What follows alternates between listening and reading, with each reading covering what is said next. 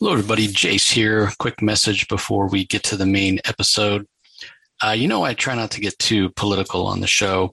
Maybe if that's something that really interests the guest, we might get into a little bit of politics, but mostly we're here to just celebrate comics. But uh, I can't ignore what's going on in the world, specifically the Russian invasion of the Ukraine. So uh, on our Twitter, pinned as the tweet, is a link to UNICEF which is an organization that focuses on uh, areas of the world where there is a lot of strife, war going on.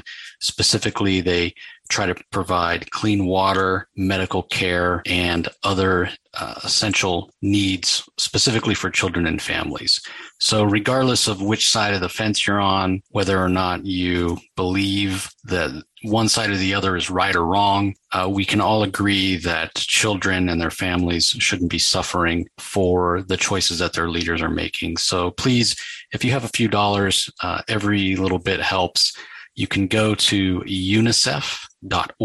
That's U-N-I-C-E-F dot O-R-G and just look for the Ukraine appeal. Click there, or you can go to the Comic Source Twitter account and the link is there for you to donate. So uh, again, appreciate the support, everybody, and uh, hope you're all being safe out there.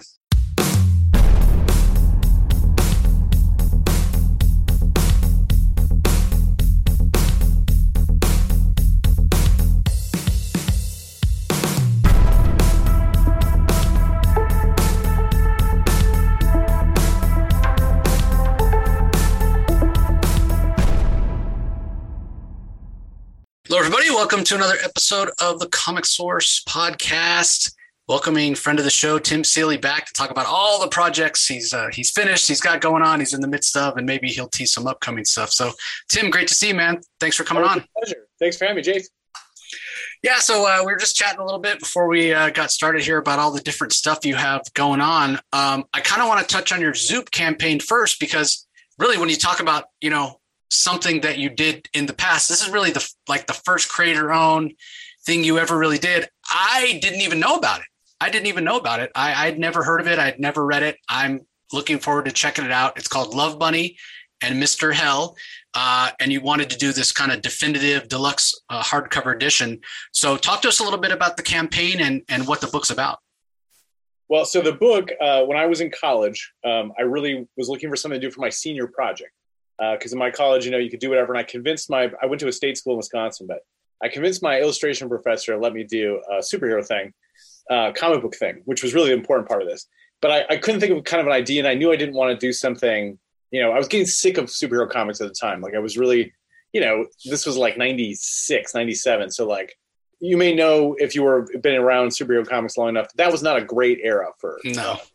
I mean, you had JLA, which was Grant Morrison, so you had some good stuff, but like a lot of over serious stuff. So uh, I was working at Burger King at the time, and I just I don't remember exactly how, but I was working on like making a burger, and all of a sudden this just two words came to my head: Love Bunny, Mister Hell. I don't know why. and so I went home, I wrote it down, and I didn't know what it was about. Um, but then I I was a huge Tick fan, uh, the the comic series The Tick, and you know it had been out of it had been gone for a couple years by then, uh, and so I, I just decided I was going to do something a funny superhero thing. So I did this thing in college. Uh, I took it. I used it to get my internship at Marvel, uh, but the stuff I had done was never quite sticking with me uh, because the original version of Love Bunny was like really sexy. Like it was, it was twenty year old, twenty one year old horny, sexy. Like you know, it was. It was. Yep. She had like a ridiculous leather strap costume, bunny ears, but like this thing. Uh, so I I took the first issue uh, to um, uh, Minneapolis Fall Con. And I showed it around, and I, I, remember I showed it to Frank Cho and like all these people who were pretty new then. Mm-hmm. Uh, and he liked it, and he thought that it was good. But Zander Cannon, so I was like, no, this is not the right version of this costume. Wouldn't it be funnier if she was like a cute cheerleader and he was a big demon? And I, and I was like, well, that's it. And I finally figured it out. So uh, that was the the version that it needed to be. So I started over again. Um, and so the, I'd done that comic. Um, I did several versions of number one. Uh, I worked with a guy named Brendan Hay on one version. He became the one of the writers on the Daily Show. He's now the head writer on uh, the Gremlins TV show. Uh, so, uh, but the the version that eventually came out through Devil's Due you know, was my first like full drawn c- complete. I did everything. I lettered it. I did everything. Um, and then my second issue of that came out through Image. So my second comic ever was an Image comic. Uh, and then the third one was the crossover Savage Dragon. So, uh, and then you know, it was never a big hit, but I always loved it. And uh, it's a comedic superhero thing. The basic story is that uh, this woman is a former sidekick. She's like a Robin. Uh, she was a, a sidekick called Kid Caliber, uh, and uh, she wants to go on her own, but she's kind of like a sort of vapid, self-obsessed kind of ditz kind of, and she decides to become her own uh, superhero in a world in, in, which superheroing is basically like freelancing as an artist. Like mm-hmm. you have to get called by the police to do jobs, and obviously, you know, the big jobs go to the bigger people, and so she's kind of bitter about it, and so she grabs a sidekick to boost her profile. But he's a demon from hell called Mister Hell, and all he does is eat stuff. Uh, so it's like a comedic really weird comic. Um, and it was never hugely successful, but I always loved it. And, uh, you know, I used sort of the DNA of it to create Hack Slash, essentially. Like I saw the people that liked Love Bunny Mr. Hell, you know, were the weirdos. They're my people, but um, it wasn't really commercially successful. So I used like Hot Girl and Monster and the sense of humor and the heart to become Hack Slash. So, um, but I've always loved it. And so when Zoop was asking, you know, if if I had anything I could do with them and they were kind of trying some new stuff out, I was like, I would love to have a nice version of this. I know it's not like, you know, we call it the unnecessarily fancy version because it's kind of a joke, but but it is the the joke is just kind of like, you know, I don't know who's asking for this, but I always loved it, and I I feel like it's a little bit ahead of its time, um, especially kind of with some of the themes and the attitudes. So maybe you know, now bring it back and doing a really nice version. And I include everything I've ever done. So even those college pages, those are all in there. Everything is in there. Uh, so it's if you're a process junkie, you'll like it just to see, you know, how I got to this and then, um, you know, if you're if you've ever liked the book, if you like Hack Slash, I think it'll be up your alley. Yeah, well, I, that's what I wanted to kind of point out. I mean, you you've been around for so long now. You've done a lot of different stuff. Your your uh, kind of your portfolio is very diverse. But I, I I feel like you you do have people that follow you. Like I, I am one of them. You know, if if your name's on a book, I'm for sure going to check it out. Um, and I think based on the fact of how quickly this funded, like your people have showed up for it. Yeah, yeah. I think you know, and uh, when I started doing this thing, you know, the other guy I knew who did stuff like me was this kid named Robert Kirkman, because uh, he was doing Battle Pope, mm-hmm. and I was doing Love Bunny, and then he did. Um, he, he was working on um, uh, what was it called? It was it was like a wrestling comic he wanted to do called Beyond the Ring, I believe it was called. But like so, you know, and I, his crew of people, like we all traded comics and met each other at shows. And then obviously he became fucking Robert Kirkman. uh, but like I kept doing the thing that I do, um, you know, this, and, you know, obviously like I can do horror stuff, and whatever, but I always wanted, to, I always like to do like cheeky, sarcastic, sweet, sexy stuff. That that's what I wanted to do. Mm-hmm. And so I, yeah, like there's not a, it's not a million people, but there are people that have followed, you know, I mean, I definitely have people that have followed me since Love Bunny that I still see at shows and they have that first issue that, you know, the ones that we published that probably sold 4,000 copies or something, you know. Um, and it has its fans. I mean, it definitely, it, it's like one of those things, if you know it, you love it. And if you've never heard of it, you're with the majority of the planet, right? Like it's just, but I feel like there's something to it. There always has been something to it. It's just, you know, uh, it maybe if I'd done it later, like around when Invincible came out, or you know, I don't know. Uh, there's always ifs, I guess, but but I get a chance to sort of show everybody like I'm still proud of this thing, you know, and a lot of the the stuff that I would be hesitant to do now because I'm afraid because I know how things work. I was not afraid then. So it's all in there. Like all this just like stupidly bold, stupidly hilarious, like things that I would be like, no, you know, ashamed. Then I was not ashamed. I would just do it. So so it's all there. Fantastic. Well, I can't wait to check it out. Uh, there's a link in the show notes, everybody. As I said, it's already fully funded. So, you know, it's one of these situations where you know for sure you're going to get it.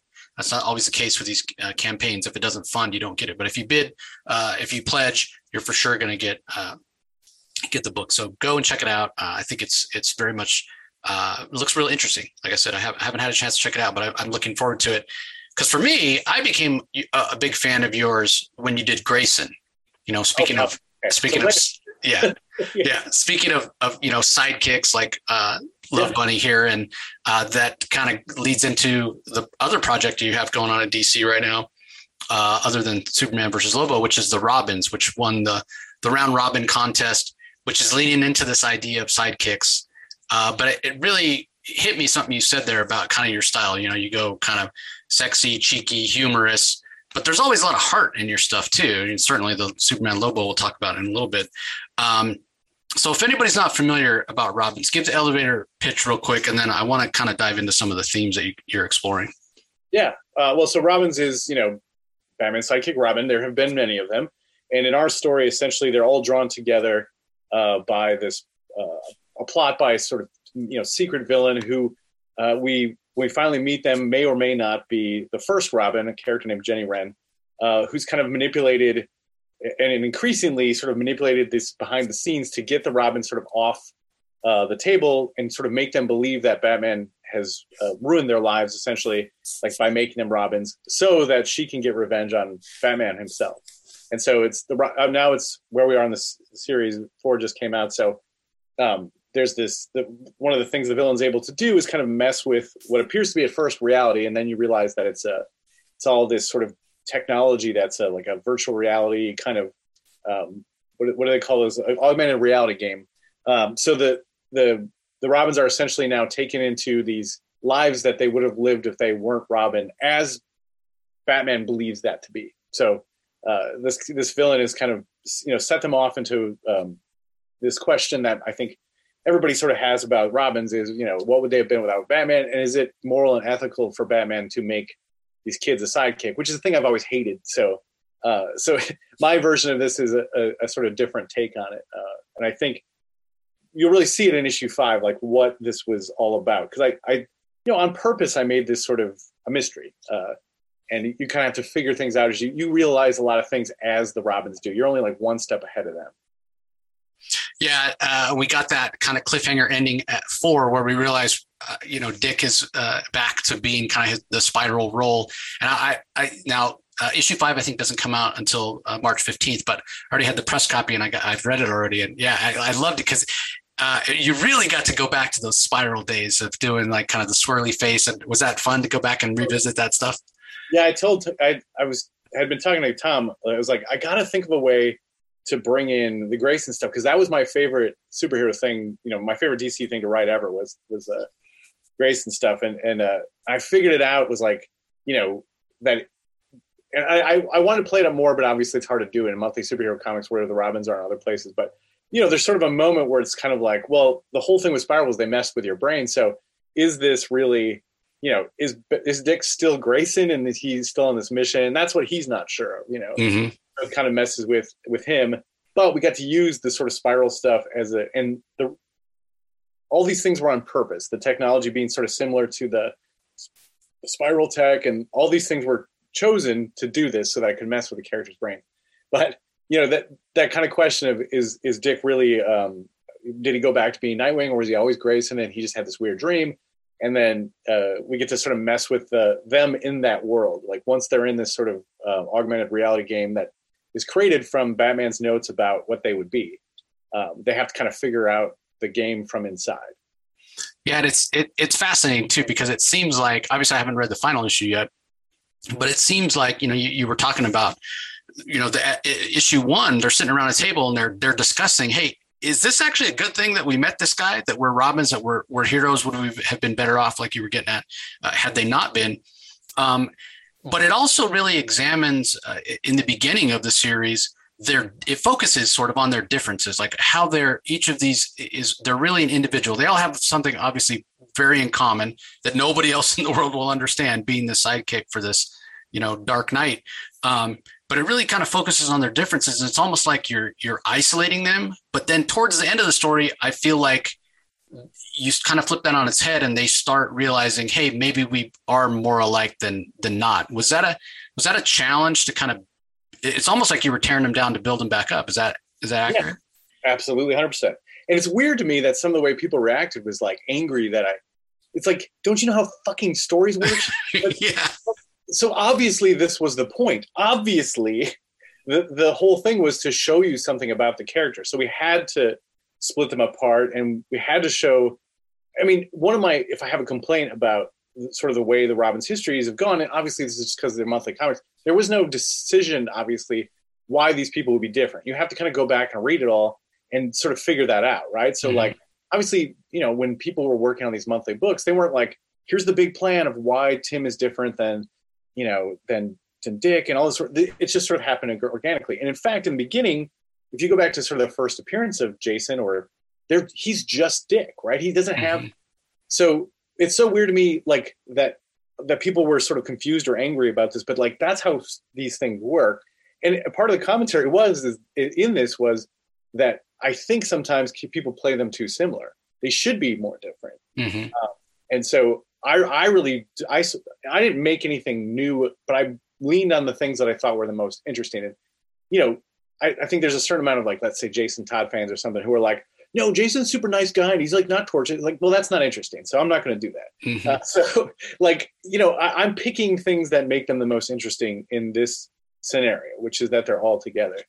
Um, and you know, I think I made the right calls because it all comes together in the way that that I thought it was supposed to. But I was kind of surprised that people were mad about like a. It's just I don't know. Some, sometimes the fans can be so weird, and especially Robin fans. But uh, you know, like you say, you read five, so you you kind of start to see what we were trying to do. Mm-hmm. Uh, and I, you know, it is of course we have to break them apart. Like that's you know that's how stories work they have to you know like someone has to want something and then has to have something in their way like that's if they just have everything they want it's not a story it's just a list so uh you know I, i'm i'm happy with the way it played and i think i was really uh, my editor andrew marino who kind of had sort of the initial nugget of wanting to do this team and i had had a previous pitch for a robins group book uh, that kind of had this nugget so like i kind of you know, he had an initial idea and he let it me combine it with his, and and so we made this thing I think works works pretty well actually. Yeah, I think it works really well because here's here's the other thing that struck me about it, right? Like, you know, it won the contest, and I think it won because you know Robins are really popular, and people thought, okay, it's going to be this sort of kumbaya with all the Robins together. Because he, here's the phrase, right? The Batman family. These guys are part of the Batman family. Well, guess what? families don't always get along. I don't always get along with my siblings. You know what I mean? Like certainly growing up, I definitely didn't get along with my siblings. Um, but you grow and you mature and you learn lessons and, you know, you uh, become have more life experience and, and you you realize the things that you do have in common with them. It's the same thing that you're doing here. Yeah, and part of the story had to be that the villain was taking advantage of those rifts, right? That mm-hmm. she was trying to show them, and I don't want to ruin anything, but uh, that's that's her plot, right? Like she's trying to because there's this sense I think most people have for what Robin is supposed to be is that it's basically sort of this anchor to keep Batman from going too dark, which we play with here. Mm-hmm. But we reveal something new about what Batman wanted the Robins to be here.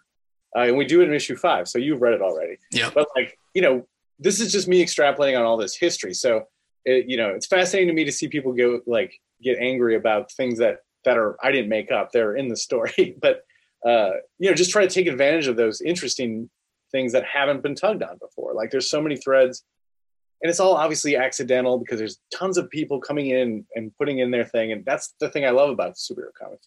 So you know, trying to make something with that was a challenge, and in you know, the degree of which I'm successful, we'll see. But um, I do think like you know, some people really overreacted to what they perceived I was doing, which was not at all what I was doing. But it is, it is what it is, I guess. Yeah, well, there is that one line um, in five uh, where it's kind of flipped that kind of sums it all up, which yeah. won't spoil for everybody. And so I thought that was really great. And again, it goes back to what I was saying before about the fact that you you put a lot of heart into the stuff that you do. Um, and also, so this week, everybody, actually, the day this is being released on Tuesday, uh, the third issue of Superman versus Lobo is is hitting uh, comic shops as well. Now, this has got a lot of heart, but also the super kind of fun main man that Lobo is. It's almost like marrying your two loves together in a way, putting Lobo and Superman uh, in a book together. So, how's that experience been? Uh, and you have a collaborator, uh, a co-writer on the series as well, Sarah Beattie, right? Yep. Yeah. So uh, Sarah was my co-writer on Money Shot, and she's a good friend. And you know, th- when they, I originally came up with this idea, I was trying, I pitched it to um, DC, and they were like, "Oh, we actually love Money Shot. We have copies at the office." And I was like, "Do you want me to bring Sarah along?" And they said, "Oh yeah, go ahead." And so then I dragged her in, and she loves Lobo, and um, I like writing Lobo, but I don't love Lobo as a idea, mm-hmm. uh, and I can get into why that is. But um, so I, she thinks he's the greatest, and so she said something, which was, "Oh, Lobo's so fucking hot." And I was like, "What?" so uh, so that's why I was like, well, I have to work with Sarah on this because then the main, the sort of entry point character between these two is Dr. Flick. And so she has Sarah's personality. And a lot of the lines that Dr. Flick says came right out of Sarah's mouth. I uh, love Dr. Flick. She's awesome. Yeah. She, and she to me steals the book uh, because she's sort of, you know, she's the, she's the reader. She's the one sort of in between both these things and like seeing kind of the appeal of why people like Lobo and, and you know why Superman endures, but why some people you know have this sort of view of Superman like oh he's too goody goody, uh, and she and she has that sort of attitude, and then you see why Superman is the best superhero. He's my favorite personally. Uh, so you know, I want to make a story about that, like the you know this. It's easy to like Lobo because he sucks like you do, right? Like mm-hmm. he's not like Superman is aspirational, and and Lobo Lobo is all the worst shit about yourself, and so you know I think superheroes should be aspirational. Um, and and and I you know I kind of I, I kind of hate it when uh, people expect superheroes to be crappy so that they can enjoy them. It's like that's not how any of this works. That's you know that's that's a different genre. That's not superheroes. That's like a horror character. That's a you know a crime character or something. Um, so uh, so I got to put all my views on these things in, into the series, for better or for worse. well, no, I think it works really, really well because it is a good, it it is a a good um, representation of where we are, right? Like there's yeah. so so many of our better angels right now that that some of us are trying to appeal to, but then there's that other part that just wants to. It seems like you know be living with their head in the sand and just saying no, that's not the way it works, and kind of selfishly, um, you know, not not thinking of anybody else. And uh, you really kind of embrace that, even to the point in this book that you and Sarah, uh, I mean, in in the first issue, we get a, a new social media. You know, like uh, Lex Luthor's social media, and, and Lobo uses that to kind of smear Superman, and it's uh, I find that fascinating. And you come back around to that at the end and I don't want to spoil it, but Lobo does something at the end. He he starts his own little project at the end, and I yeah I got a big kick so out of read, that. You read three, okay? So yeah, yeah. Oh man, I'm so proud of three because, and, and then again, like some of the reactions were like, I just feel like sometimes people don't know how stuff works or they think I'm an idiot. But like, of course, all that thing was going to come back, right? Of course, we were going to come back to the Lexer and you know this sort of the and Lex Luthor, I mean, we mentioned him in the first issue, so of course he's going to come back to this, and of course Batman is going to be in here again. Uh, so you know, all that stuff was set up for what we were going to do in this final issue. But yeah, you can see exactly what we were trying to say. I think, um, and it's funny. I, Grant Morrison put out a thing like last week talking about Superman, and, and I was like, oh shit, that's exactly what this series is about.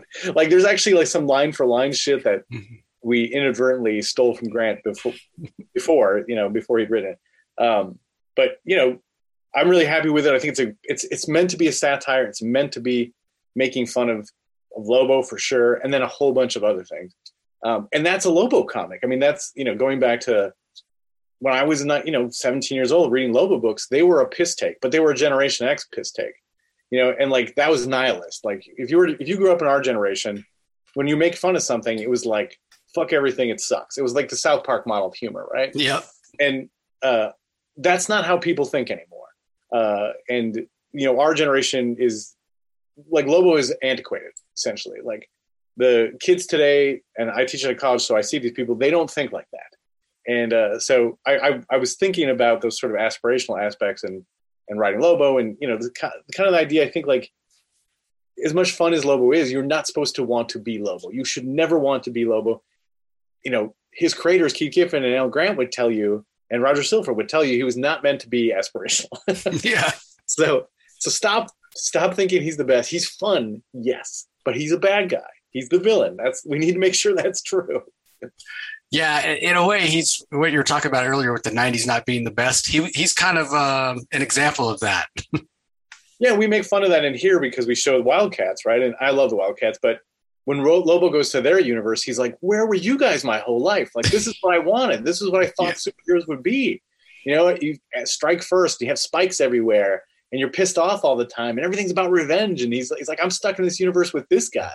Yeah. Uh, and so yeah, there's, you know, hopefully people sort of get it. I'm, I mean, maybe that's just the way I write it. Uh, it's a, goes against me, but I always try to like get in the end.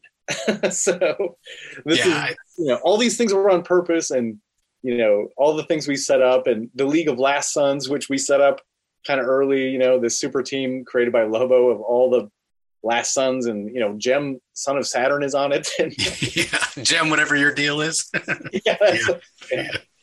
yeah I, I think it did work in the end, and you know, maybe maybe it's because much like yourself, my favorite character is Superman, and and yeah, I mean, I think there's plenty of fun for Lobo, but in the end, uh, it's the heart, and you know, it ends on an upbeat note. And God, we could all use a little more of that these days for sure.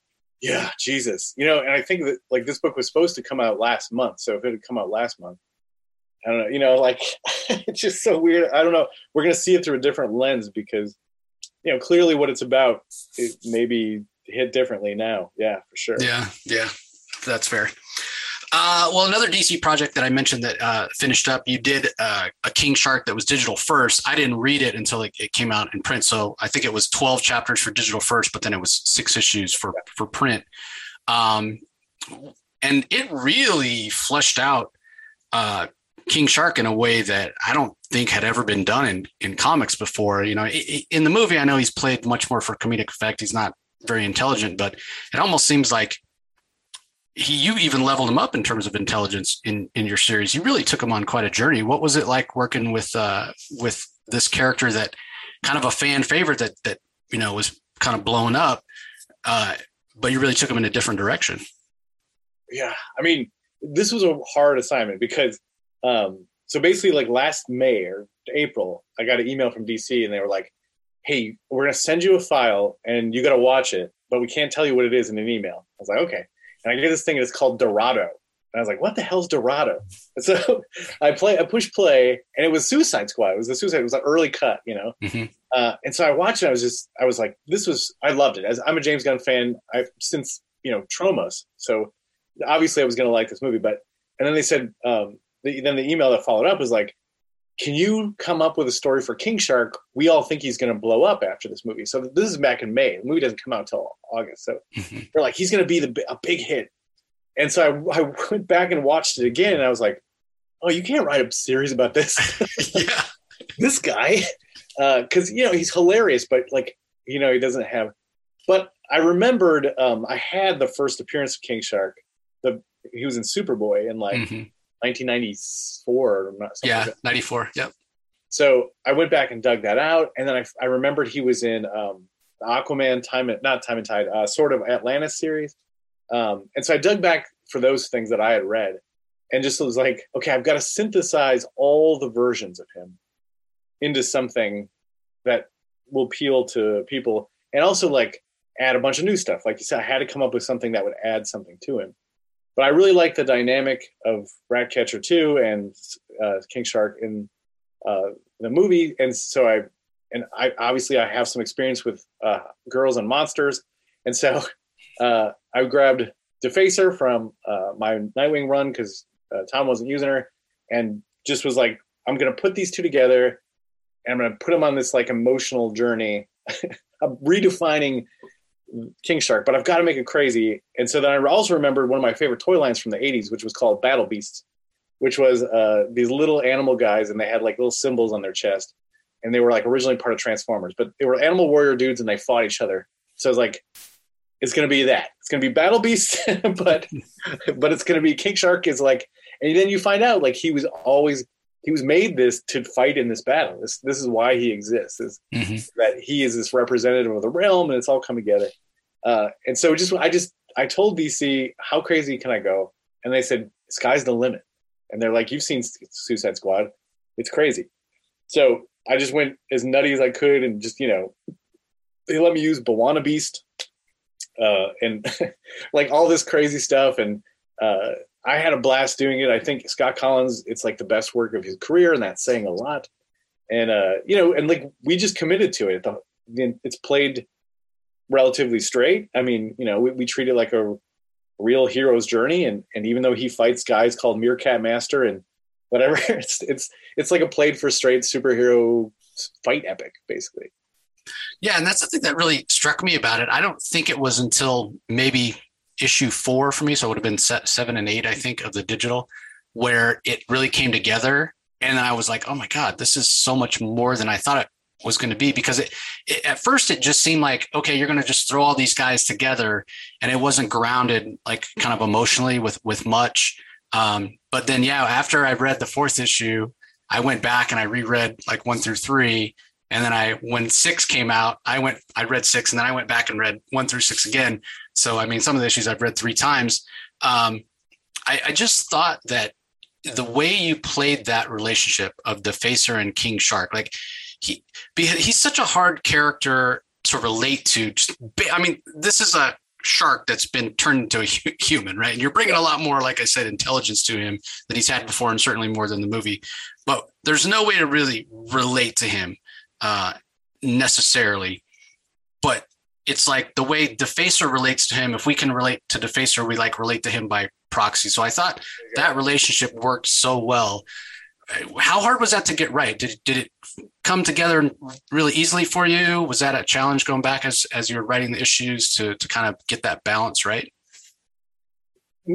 No, because I knew well. So there's a, a way that I usually write, which is um, it's like driving in the fog at night, which is I have the headlights on and I can see right in front of me and I know where we're going. But right in front of me, just before that, and right before we get there, I don't know. but I knew the last line, which the last line between the the two of them was going to be, "You finally have a friendship you can't blow up." That was I knew that was going to be the last line. So the the thing was going to be, you know, that Defacer spent her whole life sort of like when she gets people too close to her, she destroys it. That was her whole thing.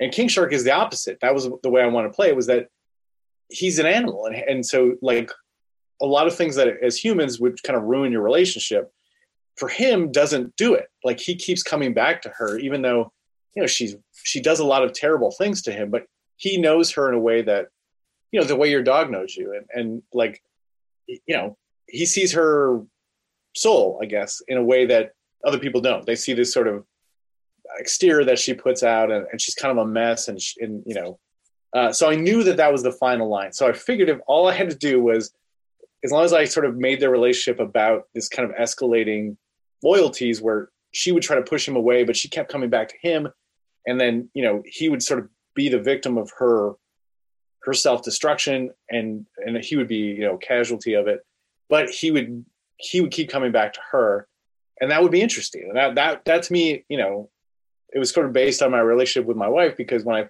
we first started dating, she just, you know, she would get every couple months she would just be like, oh, I can't be in this relationship. And now we're married, so it doesn't matter. But like, but she, you know, that that idea that sometimes people, I, I just know people who, you know, letting someone too close is is death, right? It's like you've given someone the ammunition to destroy you. Mm-hmm. And so, and so you, you, try to run, and that's Defacer for sure. And she did it to Dick Grayson, and you know, I had played up her personality there, and I just really liked that King Shark would be, you know, like of all the things you can say about him, he's always a good friend, right? Like he he and and that's not something I completely originated. I felt like people kind of were bringing that around to him in other stories, and, and obviously that was sort of a, a thing that James saw in him as well.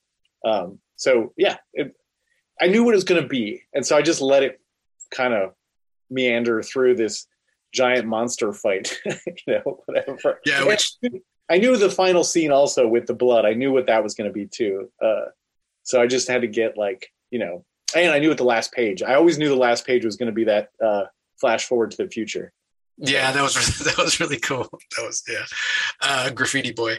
But but yeah, the other thing that it did is it, it uh, the payoff when she's sitting in the cafe and she's kind of having a, a, group session, you know, therapy session with herself, and she gets that moment of realizing why uh, King Shark is is her friend because originally she thinks, oh, the reason you like me so much is because we both have this thing where we like rage out, uh, and it, you pulled it back all the way from the first issue, what she had said to Dick Grayson about, yeah. I just want somebody to like me for me. You know what I mean? I mean that right there is so relatable. I think anybody who's ever you know gone through teenage years, dating, high school, that kind of stuff, can can relate to that. So for me, that I think that was a moment where I was like, yes, this is something really bigger than the sum of the parts. And, and like you said, the Scott Kolins art. I mean, yeah, he he gets to go nuts. Yeah, and, and you know the thing with Scott stuff that people don't remember, like he draws big epic superhero stuff, but his stuff on Flash, the best stuff was like the you know Wally and and Liz stuff, right? Like the uh or not Liz, uh, what's his Linda. Linda, sorry, thank you. Uh, but I knew that I could write relationship stuff for him to do. Um, and that scene, the one you're talking about, where she's in the tiki bar and she has a, a, a you know a therapy session with herself, with a reflection of herself. I was like, that is something only Scott can pull off because mm-hmm. I knew he would get all those little nuances because he, you know, I knew he can draw like big epic shit, and that's something everybody knows. But like those little things, I mean, man, there's so many good little things. I, I hope people go back and read that book because I don't know you know, I don't know, Suicide Squad as a movie, though it's really big now, you know, kind of after the fact, it came out at a weird time. It came out sort of as COVID cases were going back up. Mm-hmm. So I don't know if, you know, the comic was as huge as we wanted it to be, but I hope people go back and read it because I do think I'm super proud of it. It comes together. It's it is what it was meant to be. Uh, and Scott did some beautiful stuff. The colors are beautiful by John Cleese. It's it's it's a really it's a nice package. Yeah, well, it made me a fan of, of King Shark. I, and not that I disliked him before, but I was, was kind of like, oh, King Shark, you know, whatever. Yeah, he's cool and, Yeah, yeah, and and yeah, he was funny in the movie, but I, I didn't think I would ever be as invested in him. Um, and now, I like I would re- if somebody else was doing. If you obviously if you did something else with King Shark, I definitely would be there. If somebody else does something with King Shark, I'd be there because I'd be curious because I'd like to see them, you know, in the hand. I'd like to see King Shark in the hands of someone else that pulls from some of the stuff he did because like i said you really did kind of evolve him a little bit. I mean that, that's the whole thing. Like he was bathed in that you know the the uh, the, the well of evolution. yeah the well of evolution. So yeah he's he's obviously much more intelligent um, than portrayed in the movie and I, you know i'd like to see where that where that goes. And not just emotional intelligence but uh, kind of emotional intelligence as well. Because yeah, yeah, like you said that that uh, relationship that, that can be broken uh, well, one more thing we got to talk about uh, that just came out this last week that you're doing with Steve Orlando, which was an absolute blast. Um, you guys must be having a ton of fun. Loaded Bible. This is this sort of post-apocalyptic world where Vlad Dracula is, is the Pope, the Red Pope, and we got a clone of Jesus that's going around kind of saving people and, and kind of you know opposed to that. Uh, this is just a wild and crazy world. So how the heck did you two guys come up with this crazy idea? Well, this is a sequel to a comic I did uh, in 2004 or five, I guess. Yeah, um, a long time ago. I did. So when I first got when Hackslash first came out, uh, the guys at Image were like, "Hey, what else do you want to do?" And I said, "I want to do Jesus fighting vampires." And Eric Stephenson went, "Okay." So I did. I did this comic. Uh, Nate Bellegarde uh, drew it, and Jason Latour colored it. Um, I mean, we were all youngins. Uh, Robert Kirkman executive produced it. Uh, and so three series, three issues of that came out. It was a double sized book, so it's a, like a six issue series. And um, you know, it was like a weird cult hit thing. It came out the week that um, there was some Charlie Hebdo cartoonists were killed um, over the Muslim cartoon mm-hmm. thing. So when it came out, it was like a big controversy. I had to go on NPR uh, talk about portraying religions in comics. Uh, so that it was an interesting time in my life. But uh, you know, it was just another project that I always really loved, but it was weird. And uh, obviously, Jesus Fighting Vampires is controversial. Um, and some people, uh, some stores wouldn't carry it. I remember that was a big deal. Um, but in any case, a young one of the one of the readers of that book was a young fellow named Steve Orlando, uh, and he was in his teens. Um, and when I first met him, then you know it was like ten years later, and uh, he and I were at the uh, DC summit, and he came up to me and was like, you know, I'm going to do a sequel to Loaded Bible someday. That's what he told me. And I was like, okay, good luck, man.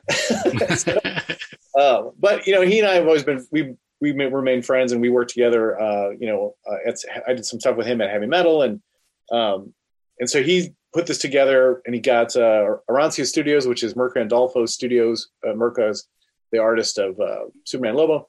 Um, got them to put it together, and so Steve did all the hard work on this. I just did some of the uh, dialogue in the first issue, but it's Steve writing a sequel to my creator-owned book. Uh, which is a crazy thing, and it hasn't been done really to the way that we did it. I don't think before. Um, but Steve was one that came to me with he wanted to up the game, and he he was like, I want to put Dracula in it. So uh, it totally makes sense. You don't have to have read the first book; it will help, but you don't have to have read it. Uh, it's very uh, sort of reader, new reader friendly. It picks up a lot of themes. It takes place ten years after the first series, um, so yeah, it should be pretty readable. And uh, coincidentally, Love Bunny, Mr. Hell, and Loaded Bible first appeared in the same anthology book in the year 2000 from Dead Dog Press. Uh, I was the editor, so I did a Love Bunny story and I did a Loaded Bible story. So there you go. They both, if you can find that book, uh, yep. yeah. And here they are. Here they are, uh, both again. Uh, well, it, again, it's been fantastic catching up uh, with you, Tim. It's always great to, to chat. Um, do you have any other upcoming projects that uh, that you want to tease? Anything you can talk about? Let's see. Yes, I got lots. Um, uh, what else I got going on? I have oh, so West of Sundown comes out uh, in three weeks. That's my horror western with with Jim Terry and Aaron Campbell um, and uh, Triona Farrell. It's from Vault Comics. I'm really happy with that one. Uh, this week comes out um, Gwenverse, which is my uh, Marvel uh, Spider Gwen Ghost Spider uh, miniseries. It, you think it's going to be a multiverse story, but it's not. Uh, it'll mess with your head a little bit. And what else we got coming up? Um, um, um. Oh, and then we're putting out the the next hack slash Kickstarter hardcover is going to be all the crossovers we've done uh, from with uh, Dynamite. Well, not all of them because we didn't have the rights to our, uh, Army of Darkness, but uh, it has Chaos and it has um, uh, Evil Ernie and it has Vampirella and it's going to have all that cool stuff. And we did a new, nice hardcover version of that too. Cool. Well, uh, if anybody wants to follow you online and know when uh, that Kickstarter starts and all the rest of these books are dropping, uh, where's the best place to follow you? Uh, I'm on Twitter at Hackin Tim Seeley, and I'm on uh, Instagram at Tim Seeley. And uh, you can always find me. I'm easy to find. You can always email me. I'm pretty uh, approachable. I try to be. So hit me up with any questions. Yeah, and again, everybody, I'll put a link to the Zoop campaign if you want to get your uh, extra fancy edition of Love Bunny and Mr. Hell. And I'll put links to uh, Tim's uh, Twitter and Instagram in the show notes as well. So, uh, again, Tim, uh, thanks so much for joining me. It's always great to catch up. Thank and, you. Thanks for having me. Yeah, my pleasure. Uh, and to you listeners, we want to thank you for joining us as always. We appreciate the support, and we'll talk to you next time. You can find the Comic Source podcast on Spotify, Apple Podcast, Stitcher, Google Play, or whichever podcasting app you prefer. Please tell all your friends about us, subscribe, and rate us. The ratings really help with our visibility and our ability to reach new listeners, especially five star reviews on Apple. Also, be sure to visit us at lrmonline.com to join the conversation, access the show notes, and discover all our other great pop culture content. If you want to email us, the email address is thecomicsourceblog at gmail.com, or you can follow us on Twitter, twitter.com forward slash the comic source. Do a search for the Comic Source on Facebook and Instagram to follow us on those social platforms. All three spots are great places to find out when we release new episodes as well as follow all our convention coverage. So, once again, we want to thank everyone for listening, and we'll talk to you next time.